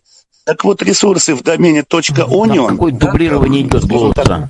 Они, вот вы говорите, там и, очень и, немного и ссылочек, ведущих на какие-то другие ресурсы. То есть поисковики, поисковые машины э, в, в домене .onion это как бы не вау. Но, тем не менее, они есть. А, значит, э, есть э, э, поисковики, которые ищут только в ресурсы в псевдодомене .onion. Есть поисковики, которые, там приведен такой поисковый сервер среди ссылочек, который находится в сети в псевдодомене .onion – но умеет искать и в сети I2P. Не знаю про то, то, что у него проиндексировано, то есть не факт, что у вас эта ссылочка откроется, если вы используете сеть I2P с другими источниками данных, но, тем не менее, э, этот э, поисковичок претендует на то, чтобы искать э, э, ресурсы и в сети I2P. Вот каталог русскоязычных ресурсов, поиск торч, вот, Поисковик называется Ахми, а, вот если так прочитать, э, ищет в домене, Tor и ищет в домене i2p. Вот. А есть еще э, один поисковичок, э, он находится в открытой сети интернет. Его адрес тоже приведен onionsearchagent.org. То есть Onion Search как бы Onion поиск движок, так можно перевести, да, onionsearchengine.com. Он умеет искать э, с, э, на ресурсах в псевдодомене Onion, он умеет искать на ресурсах э, в обычной сети интернет, и плюс авторы замахнулись э, на такой, такой амбициозный проект. Это такой э, претендент, скажем так, э, местный Google э, в, темной зоне, в темном интернете, в домене Onion. У него есть там Google Maps, у него есть Google Drive, у него есть, э, то есть Господи, что я говорю? Onion Maps, Onion Drive у него есть, то есть, да, то есть есть свои карты, есть э, свой облачный диск, есть своя электронная почта. Ну и плюс тут же я привел пару зеркал, они почему-то ну, не очень человекочитаемые, пары зеркал в сети, э, э, в сети Union. Вот. И здесь вы также... Но поисковики, то есть э, очень часто на ресурсах в сети Onion требуется регистрация. Туда поисковичок сам зайти не может и, соответственно, не может он и проиндексировать. Да, поисковики все англоязычные. Если вбивать русские поисковые запросы, они, конечно, ищут, но, скажем так, такой гибкости, как от Гугла или от Яндекса, они, от них ждать не стоит. Поскольку пакеты идут через э, множество узлов э, шифруются, расшифровываются. Это тоже все сказывается на скорости. Узлы бывают разные. Вот. А, тот узел, который осуществляет хостинг, поддерживает сайт, он тоже бывает, э, как бы, ну, тоже бывают, так сказать, разные машинные ресурсы у разных сайтов разные машины их поддерживают. Ну и скорости в этой сети у сайтов в псевдодомене Onion все-таки небольшие. Но по сути дела, если вот э, рассматривать все популярные э, сети, то вот это тот случай, это та сеть, которая в принципе претендует на Darknet – и когда э, все кричат, что в Darknet можно войти журналисты только с помощью специальных браузеров, все понятно. Они имеют в виду именно Tor и уж никак не i2p и точно не RetroShare. То есть вот эта сеть Tor, сайт в домене Onion, это то, как бы что по большому счету у журналистов сегодня и выступает такой в роли Darknet. Да, там есть все.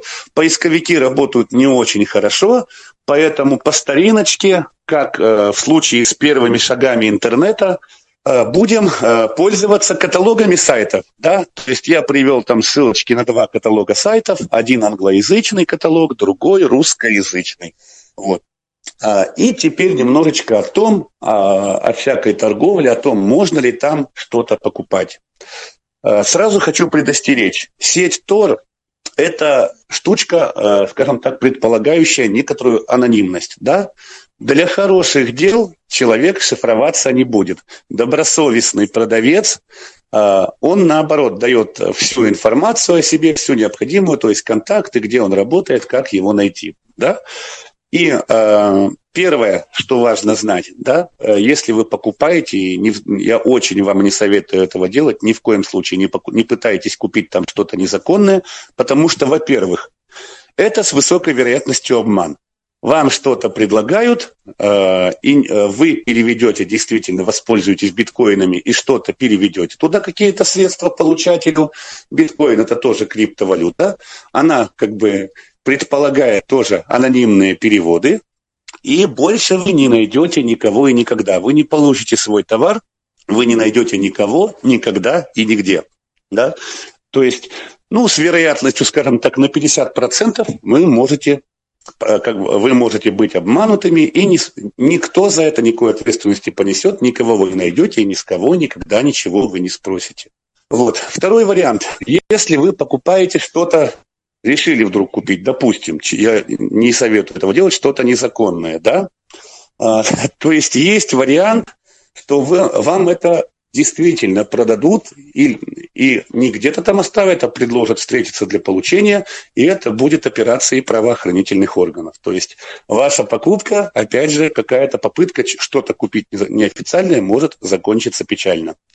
И э, третий вариант, э, аноним, то есть эти сети, эти интернет-ресурсы, да, вот э, эти вот э, э, сети, так называемый Darknet, да, они обеспечивают анонимность, но все-таки при очень большом желании хорошие специалисты вас найдут. Допустим, если мы берем сеть Tor, то человека можно отследить, если контролируется входной и выходной узел. А, то есть, если вы, ну, теорет, скажем так, теоретически э, выходите, уже находитесь под каким-то наблюдением или провайдер, или на уровне провайдера, о вас собираются какие-то данные о ваших соединениях, а потом вы пошли под чужой четкой ВКонтактик похулиганить, и там ВКонтактике тоже собираются какие-то данные, то сопоставив входные и выходные данные, вас можно идентифицировать, даже если вы заходите через сеть Tor. Да? Второй момент, э, касающийся сети i2p. Я уже сказал, что программное обеспечение i2p, i2p роутер написан на языке Java, но не так давно появился гораздо более шустрый, вроде как более удобно, более удобное программное обеспечение, тоже I2P, роутер для I2P сети, написанный на C++. Он такой хороший, веселый, говорят, удобнее, но и, как еще предполагается, этот э, написанный на C++ I2P роутер создан сотрудниками, создан с э, правоохранительными органами с целью рассекретить все секретное. Да? То есть вот это программное обеспечение, оно не... Вы можете, если вы им воспользуетесь, или какой-то из э, тех узлов, через которые у вас пойдет соединение, используют вот такое программное обеспечение, да, это программное обеспечение, есть такое предположение, что это программное обеспечение вас рассекретит и при необходимости сообщит, куда следует автоматически, да. То есть полной анонимности, полной секретности нет нигде.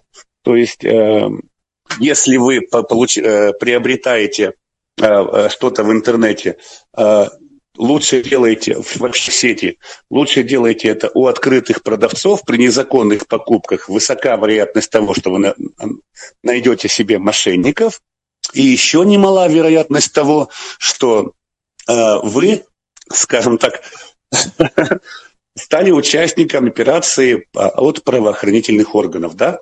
И то есть даже вроде бы вас какая-то попытка там пошутить, может быть, и купить что-то для смеха, ну, я в хорошем смысле этого слова, да, то есть полюбопытствовать, можно ли это купить, может кончиться для вас вполне себе как таким реальным наказанием. Так что э, я советую не баловаться с темным интернетом и оставаться на светлой стороне. Вот. Ну что ж, всем приятного путешествия в Даркнету, по Даркнету, э, всем приятного пользования перечисленными программами. Я надеюсь, что мы немножечко раскрыли завесу тайны, узнали, что же такое Даркнет, о котором так любят кричать журналисты, и насколько э, все эти рассказы соответствуют действительности. Ну и, по сути дела, главным претендентом, который пригоден для какого-то такого юзерского использования э, с целью не только э, заняться этим э, как хобби, но и э, для какого-то практического применения все-таки это сеть Tor и э, сайт с псевдодоменом .onion. Вот. Да, кстати, э, помимо Tor браузера есть еще э, в сети Onion есть еще поисковики. Э, ой, не поисковики, а системы обмена файлами. И одна из них, э, один из таких интересных средств обмена файлами, это файлообменник Onion Share. То есть вы можете либо э, разрешить загружать на свой компьютер файлы, установив эту программку, либо наоборот, открыть доступ к каким-то файлам и, и давать эту ссылочку всем, кому хотите дать скачать эти файлы. Пока ваш компьютер включен и Onion Share запущен, все желающие смогут скачивать файлы при условии, что открывают данную вами ссылку в Tor-браузере. Вот, и, и этот вот Onion Share, а, вот, вот этот вот файлообменничек, средства обмена файлами, я тоже приложил в этом архивчике. Смотрите, то есть там есть папка RetroShare, есть папочка i2p и есть папочка Tor. А, там лежит в папочке Tor вы найдете Tor браузер и э, Onion Share, э, вот этот вот средство для обмена файлами. Вот. Ну, собственно, все, что я хотел сегодня рассказать. А, значит, сейчас я прошу прощения, я ненадолочко отключусь и подключусь. У меня почему-то возникла проблема со звуком. Надеюсь, я не проигнорировал вопросы. Вот. А, а потом, надеюсь, с помощью Дмитрия если не ответить, то попытаться ответить на какие-то вопросы возникающие. Сейчас, секундочку, я попробую переподключиться. Раз, два, три. Так, я, наверное, появился, да? Да. Спасибо. Отлично.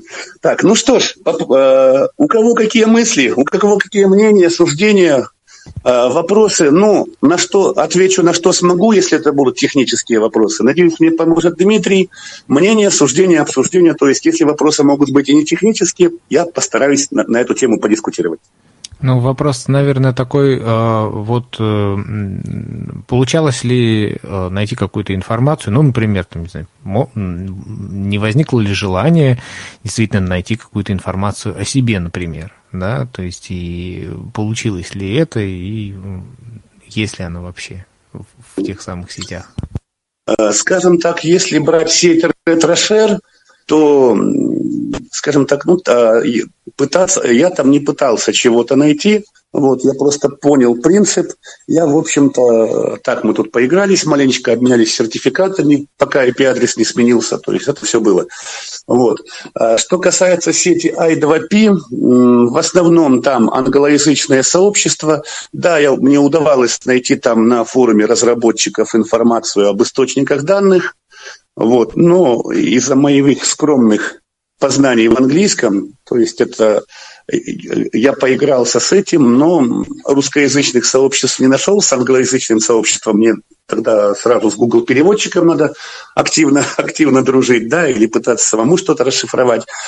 А, вот. Ну, в э, сети i2p как, какой-то вот полезной информации я не нашел. Я даже потом воспользовался вот этим Onion поисковиком, который умеет искать в сети i2p, и вот даже простейшие вещи, там Пермь, еще что-то там, ну, практически ничего интересного нет.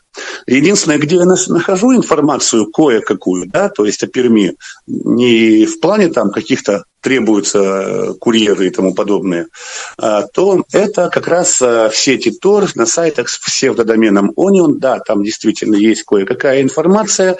А, там можно, есть и нов, некоторые новости, есть какие-то обсуждения, паблики, блоги, форумы и тому подобное. Но я бы все-таки сказал, есть интернет-магазины, которые э, вроде чего-то там продают товары, услуги, но э, в обычной сети интернет этого больше, выбор гораздо интереснее, найдено информации больше, и скорости быстрее, сайты лучше. То есть э, в сеть Onion, на сайты в э, домене Onion заглянуть можно, но как бы зачем страдать Э, в таком ретро-стиле, да. И плюс, да, Tor браузер позволяет обходить блокировку сеть Tor, но очень часто, если мы даже используем, допустим, обычный Google, он ругается и отказывается обрабатывать нашу страничку э, и выкидывает информацию о том, вот о чем еще забыл сказать, что слишком много запросов поступает с вашего IP-адреса. То есть выходных узлов гораздо меньше, чем пользователей. И когда с какого-то выходного узла куча пользователей наваливается на Google, он воспринимает это как DDoS-атаку или как какую-то сетевую атаку, прошу прощения, что его заваливают запросами блокирует такой описник, прекращает его обслуживать. Так что даже обход блокировки – это палка о двух концах. Хотя обход блокиров, блокировок действительно, э, если мы хотим там выбрать, просто почитать какие-то новости, там, э, э, почитать описание фильмов или опубликовать какой-то свой материал на том же трекере, мы можем это сделать и обход блокировки будет происходить на достаточно хорошей скорости.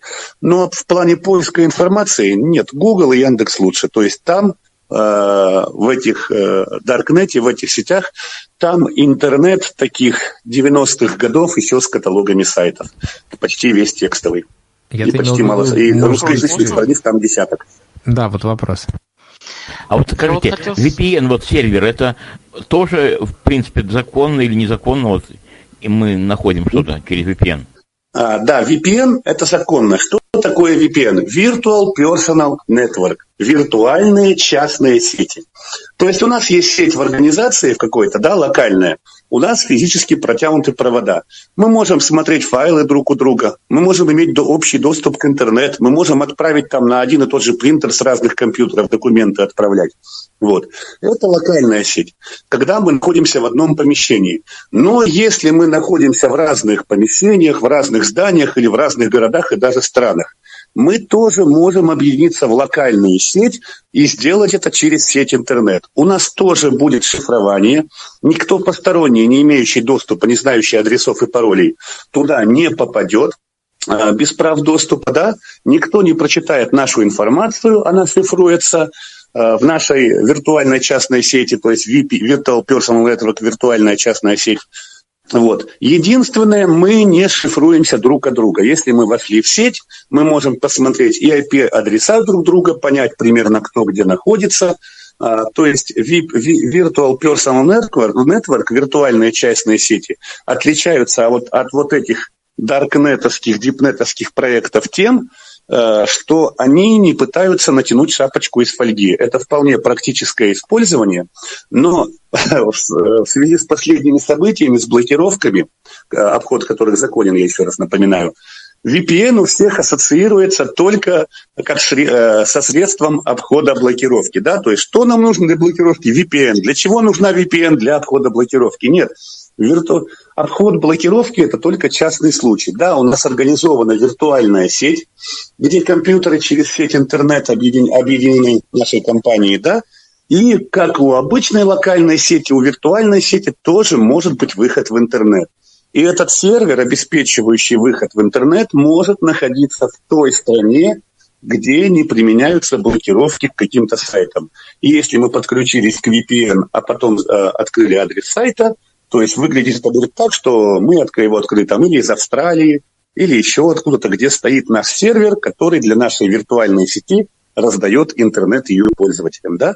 Но единственное, что а, виртуальные а, сети сегодня, вот кому скажи VPN, никто уже не вспомнит, что это частные сети корпоративные. VPN, а, это для обхода блокировки. Да? На самом деле обход блокировки это только вот сегодня один из способов, одно из применений. То есть мы можем взять один сервер, один прокси, да, он то ли работает, то ли нет. А в виртуальной частной сети э, этих серверов, а, как бы обеспечивающих ее, ее пользователям этой сети доступ к интернету, может быть множество. И находиться они могут в разных странах. Но VPN это то, это вполне, это, это не Darknet, это вполне практическая такая вещь. И вот где-то на Южном Урале какой-то гениальный чиновник кто уж там, не знаю, насколько это правда, дали команду, то есть у него, видимо, VPN только с входом блокировок ассоциировался, заблокировать VPN. Все VPN заблокировать. В общем, один дал умную команду, другой кто-то попытался ее выполнить. В результате перестали платить, проходить платежи в банках, а отказали терминалы в магазинах, потому что те же банки к своим банкоматам не тянут реальные бухты с проводом. Они подключат. Их банкоматы подключены к интернету и объединены в виртуальную банковскую сеть. Вот. Ну, кто-то попытался с этими сетями бороться, ну, победил, не победил, но якобы создал какие-то проблемы, полдня не проходили платежи, снятие наличных и тому подобное. Еще был вопрос, по-моему. Ну, а там хозяин у этой сети есть, и на что она существует? А, кто существует?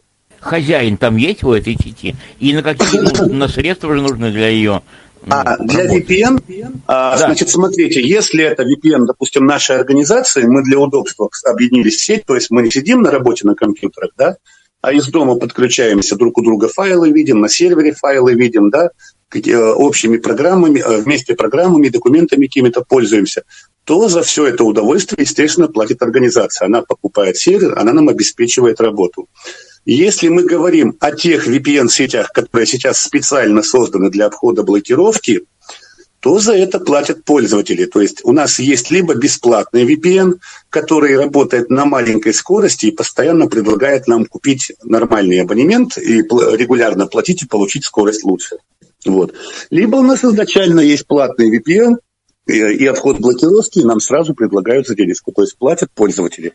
Ну, я не исключаю варианта, что где-то есть какие-то волонтерские VPN, так же, как на, э, на пожертвования существует сеть Торы и имеет свою сеть волонтеров, которые обеспечивают э, доступ к интернету, тем самым позволяя обойти блокировку. Вот все-таки Сергей хотел задать вопрос, если он еще здесь. Да, меня слышно? Да-да. Да.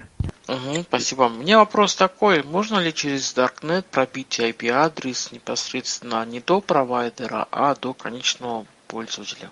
А, значит, э, да, смысл всех этих э, сетей, которые называют Darknet, как раз в том, чтобы не дать этого сделать. То есть, если вы хотите э, узнать IP-адрес того человека, с кем контактируете, с кем соединяетесь через сеть, то все, все усилия разработчиков программного обеспечения таких сетей направлены как раз на то, чтобы не дать вам этого сделать. Если же вы, скажем так, знаете IP-адрес из каких-то других источников, да, в обычном интернете, и хотите в Даркнете узнать его владельца, ну, может быть, и есть какие-то такие базы, и может быть, где-то это можно почитать даже в Даркнете, кому принадлежит IP-адрес. Но максимум, что вы найдете, это провайдера, а не человека. Город и провайдера. Это можно. А причем э, узнать IP-адрес, э, именно найти хотя бы город и провайдера, вы можете без всякого Даркнета. Э, есть даже поисковики, которые позволяют пробить IP-адрес. То есть э, узнать э, геолокацию IP-адреса, вбейте в поиске, узнать местонахождение IP-адреса. И на уровне город вы это получите. Но имейте в виду, допустим, у меня на телефоне э, оператор, сим-карта стоит оператором Мегафон. Да? Э, и Мегафон э, получает множество IP-адресов, и когда я пробиваю свой IP-адрес, вот, э, с которого ну, с которого выхожу в интернет на телефоне, то меня все идентифицируют как жителя Екатеринбурга. Вот, так что, то есть, э, Мегафон, оператор связи, э, мог зарегистрировать этот адрес и как и в Екатеринбурге, э, обозначить его локацию, так сказать, а потом предоставить пользователю в Перми. Так что э, информация о локации это не, совсем не истина в последней инстанции. Вот еще есть вопрос, а правда ли, что когда пользуешься сетью Tor, повышается а, вероятность подхватить какой-нибудь вирус, э, какой-то стать, э, не знаю, там, использовать, ну, чтобы твой, твои ресурсы там, твоего компьютера использовал кто-то другой, там, для, ну, такие, то есть ну, риски Мне трудно так сказать, но я, я бы сказал, да, вероятность поймать э, ресурс на в сети Tor не выше, чем э, при использовании обычной сети интернет. Э, Все зависит от вашей внимательности, от вашей аккуратности. Если вы что-то скачиваете и запускаете или разрешаете запуск на исполнение – каких-то файлов, которые, скажем так, взяты из сомнительных источников, вы даже не уверены, что это за данные. Да? То есть вы получите какое-то вредоносное ПО на компьютере, можете получить как из обычной сети, так и из Darknet.